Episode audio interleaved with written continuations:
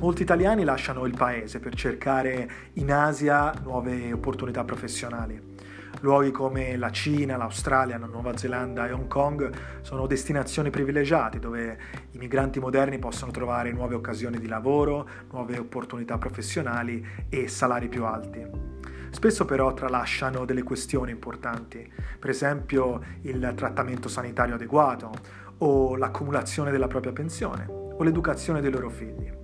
Queste sono tutte questioni che tratteremo nel podcast di Asia Risparmio io sono Alessandro e questo è il mio prossimo episodio.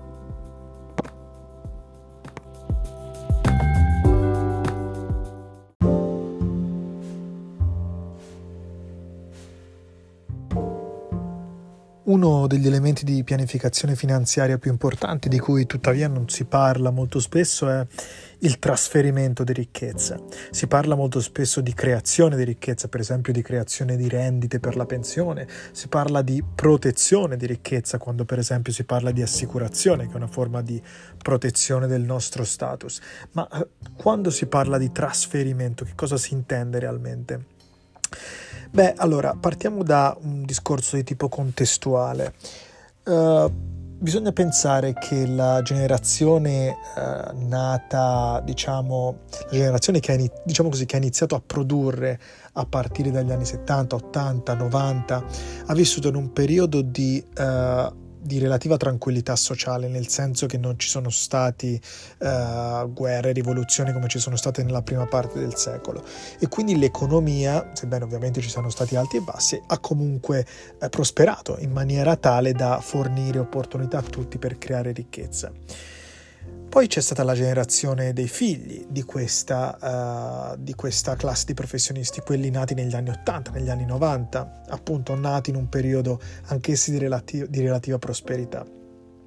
Ora, questa generazione, che è stata definita millennials, cioè quelli nati a ridosso del nuovo millennio, sarà la protagonista della più grande eredità di ricchezza della storia. In altre parole, la generazione dei loro genitori dovrà fare un grosso trasferimento di ricchezza alla generazione dei millennial. E, uh, e appunto si, uh, si, calcola che nella storia dell'umanità non c'è mai stato a livello di capitali, a livello di asset, un trasferimento di ricchezza così grande. E quindi uh, ci vorranno, diciamo così, degli elementi dal punto di vista finanziario, degli elementi nuovi per permettere questo trasferimento di ricchezza in maniera ideale. Consideriamo che in ogni trasferimento di ricchezza bisogna fare Uh, così bisogna fronteggiare alcuni elementi come per esempio l'inflazione, cioè il cambio del costo della vita, il rischio che ci può essere nel passaggio di ricchezza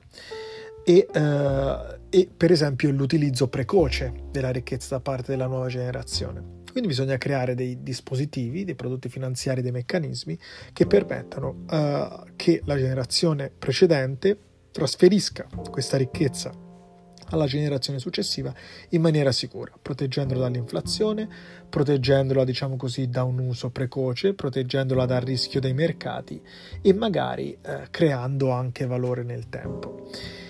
E eh, appunto sono nati eh, di recente dei prodotti finanziari, dei piani di risparmio, delle forme di allocazione di capitale che permettono di, di cambiare l'intestatario di un, di un piano di risparmio. Che cosa significa? Una pensione privata tradizionale, una polizza che uno fa uh, quando vuole fare per esempio una pensione privata, viene fatta, diciamo così, su se stessi, cioè in pratica se io voglio fare una pensione privata, vado ad aprire la polizza, io divento il proprietario, io divento l'intestatario, la capitalizzazione di questa polizza viene calcolata sulla mia età, cioè in pratica sui prossimi 20 anni, i dividendi che si accumulano creano una rendita e quando uno raggiunge una certa età, che eh, ritiene che sia arrivato il momento di utilizzare questa rendita può iniziare a prelevare dalla propria pensione privata i propri fondi, i propri interessi, eh, le proprie rendite che costituiscono appunto delle risorse di supporto finanziario. I nuovi piani di risparmio, le nuove pensioni private però permettono di cambiare l'intestatario, come dicevo prima, cioè in pratica io posso aprire di nuovo il mio piano di risparmio con le modalità appena descritte, però a un certo punto posso cambiare il nome dell'intestatario e il piano di risparmio inizierà nuovamente a calcolare la, capitalizz- la, capitalizzazione composta non più dalla mia età, cioè dall'età della persona che ha aperto il piano all'origine, ma dall'età del nuovo intestatario e quindi di fatto accumulerà per un orizzonte di tempo più lungo perché si suppone che l'intestatario sia una persona più giovane, magari un figlio, magari un, un erede di questa ricchezza. E questo permette ovviamente dei vantaggi a livello di trasferimento di ricchezza perché si può inserire dei capitali all'interno di questo piano di risparmio e eh, destinarli a dei dispositivi finanziari relativamente sicuri, come appunto sono le pensioni private che non sono esposte a rischio e oltretutto che aumentano di valore nel tempo perché appunto si ha capitalizzazione composta, quindi si, si, ha creazione di dividendi, di interessi che vengono anno dopo anno depositati all'interno del piano e non solo la ricchezza viene protetta dall'inflazione, ma di fatto supera l'inflazione. Questo è un po' il grande vantaggio della capitalizzazione composta, dei, dei dividendi che vengono accumulati all'interno del piano. Come sappiamo, statisticamente i dividendi sono in grado di battere l'inflazione. E quindi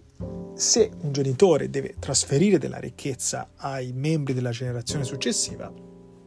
può allocare la propria ricchezza in un piano di risparmio di questo tipo che rimane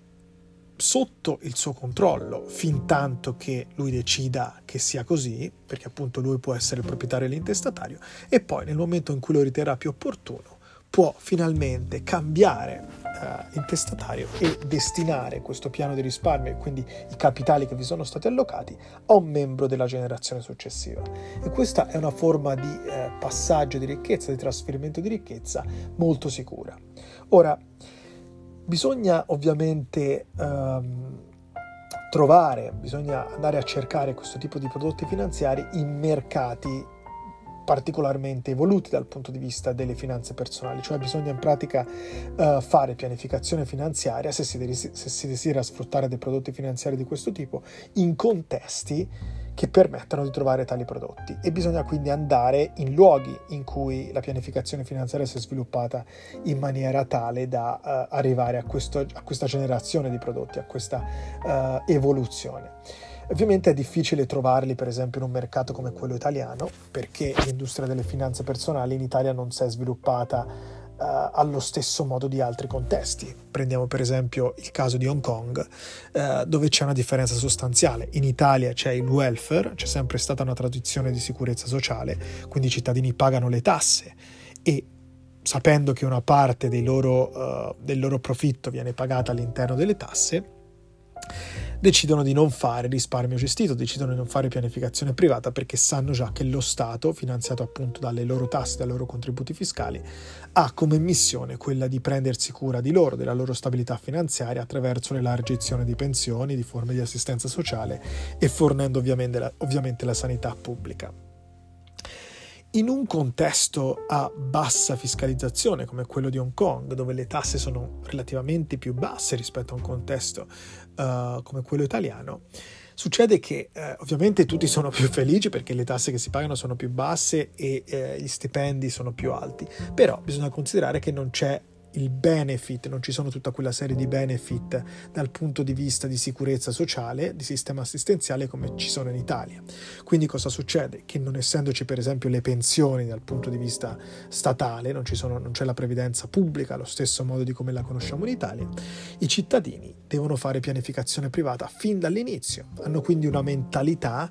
molto più eh, tendente, molto più propensa a fare processi di pianificazione privata, a fare quindi pianificazione delle proprie finanze, crearsi eh, pensioni private, piani di risparmio, assicurazioni e forme di trasferimento di ricchezza proprio come quella che appunto eh, avevo, che stavo descrivendo. In questo senso, con un tipo di mentalità di questo tipo e con un tipo di, anche di necessità di questo tipo, la, la domanda di prodotti finanziari è, ehm, è sempre stata tradizionalmente molto più elevata in un contesto come Hong Kong rispetto all'Italia. E una maggiore domanda ha portato a un maggiore sviluppo dell'industria delle finanze personali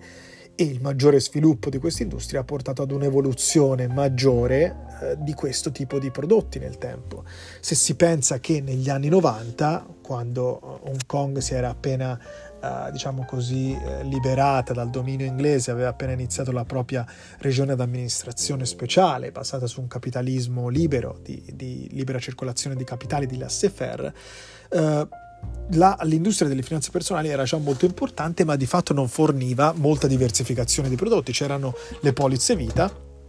che facevano un po' tutti gli usi, facevano l'assicurazione, facevano la pensione e quindi diciamo che uno, due, tre prodotti erano quelli principali dal punto di vista della pianificazione privata. Poi negli ultimi 25-30 anni ovviamente eh, la città si è evoluta, le, eh, la domanda di prodotti finanziari si è evoluta, ci sono anche eh, stati ehm, nuovi tipi di professionisti, expat con diverse esigenze, eh, con maggiore per esempio richiesta di mobilità di capitale, quindi servivano prodotti finanziari più mobili che garantissero un capitale che potesse essere sia costruito in maniera mobile sia anche prelevato in maniera mobile. In parole povere, se si deve fare una pensione privata e siamo expat, la si può fare a Hong Kong e si può contribuire da dovunque siamo dal punto di vista geografico e si può anche prelevare le nostre rendite quando saranno mature da qualsiasi luogo saremo. Quindi appunto perché ci sono stati questi fenomeni dal punto di vista economico, finanziario, questo tipo di apertura, anche i prodotti di finanza personale si sono evoluti nel tempo. E un tipo di evoluzione è stata proprio quella più recente, potremmo dire l'ultimo tipo di uh, uh, prodotto finanziario che è stato reso disponibile al mercato, è appunto quello basato su un trasferimento di ricchezza più agevole, proprio perché uh, questi ultimi 20 anni, come dicevo prima, 20, 30, 40 anni, la generazione produttiva ha prodotto un livello di ricchezza eh, a livelli eh, sicuramente nuovi, tipo di ricchezza e di prosperità che non c'era mai stata prima e ovviamente si pone anche la questione di doverla tramandare in maniera sicura alla generazione successiva. Per questo nascono prodotti finanziari di questo tipo che possono essere di fatto presi in considerazione da chiunque voglia eh, trasferire, allocare anche sul lungo termine, eh? non necessariamente sui termini brevi, anche eh, su termini relativamente lunghi, sui 20, 25, 30, anche 40 anni, la propria ricchezza alle generazioni successive.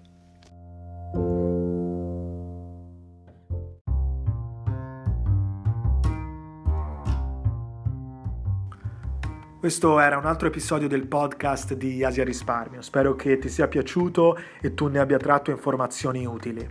Se vuoi saperne di più oppure vuoi fare una chiacchierata in privato, contattami con un messaggio su LinkedIn. Mi trovi sul profilo Alessandro Meccheri, scritto Alessandro M-E-C-C-H-E-R-I,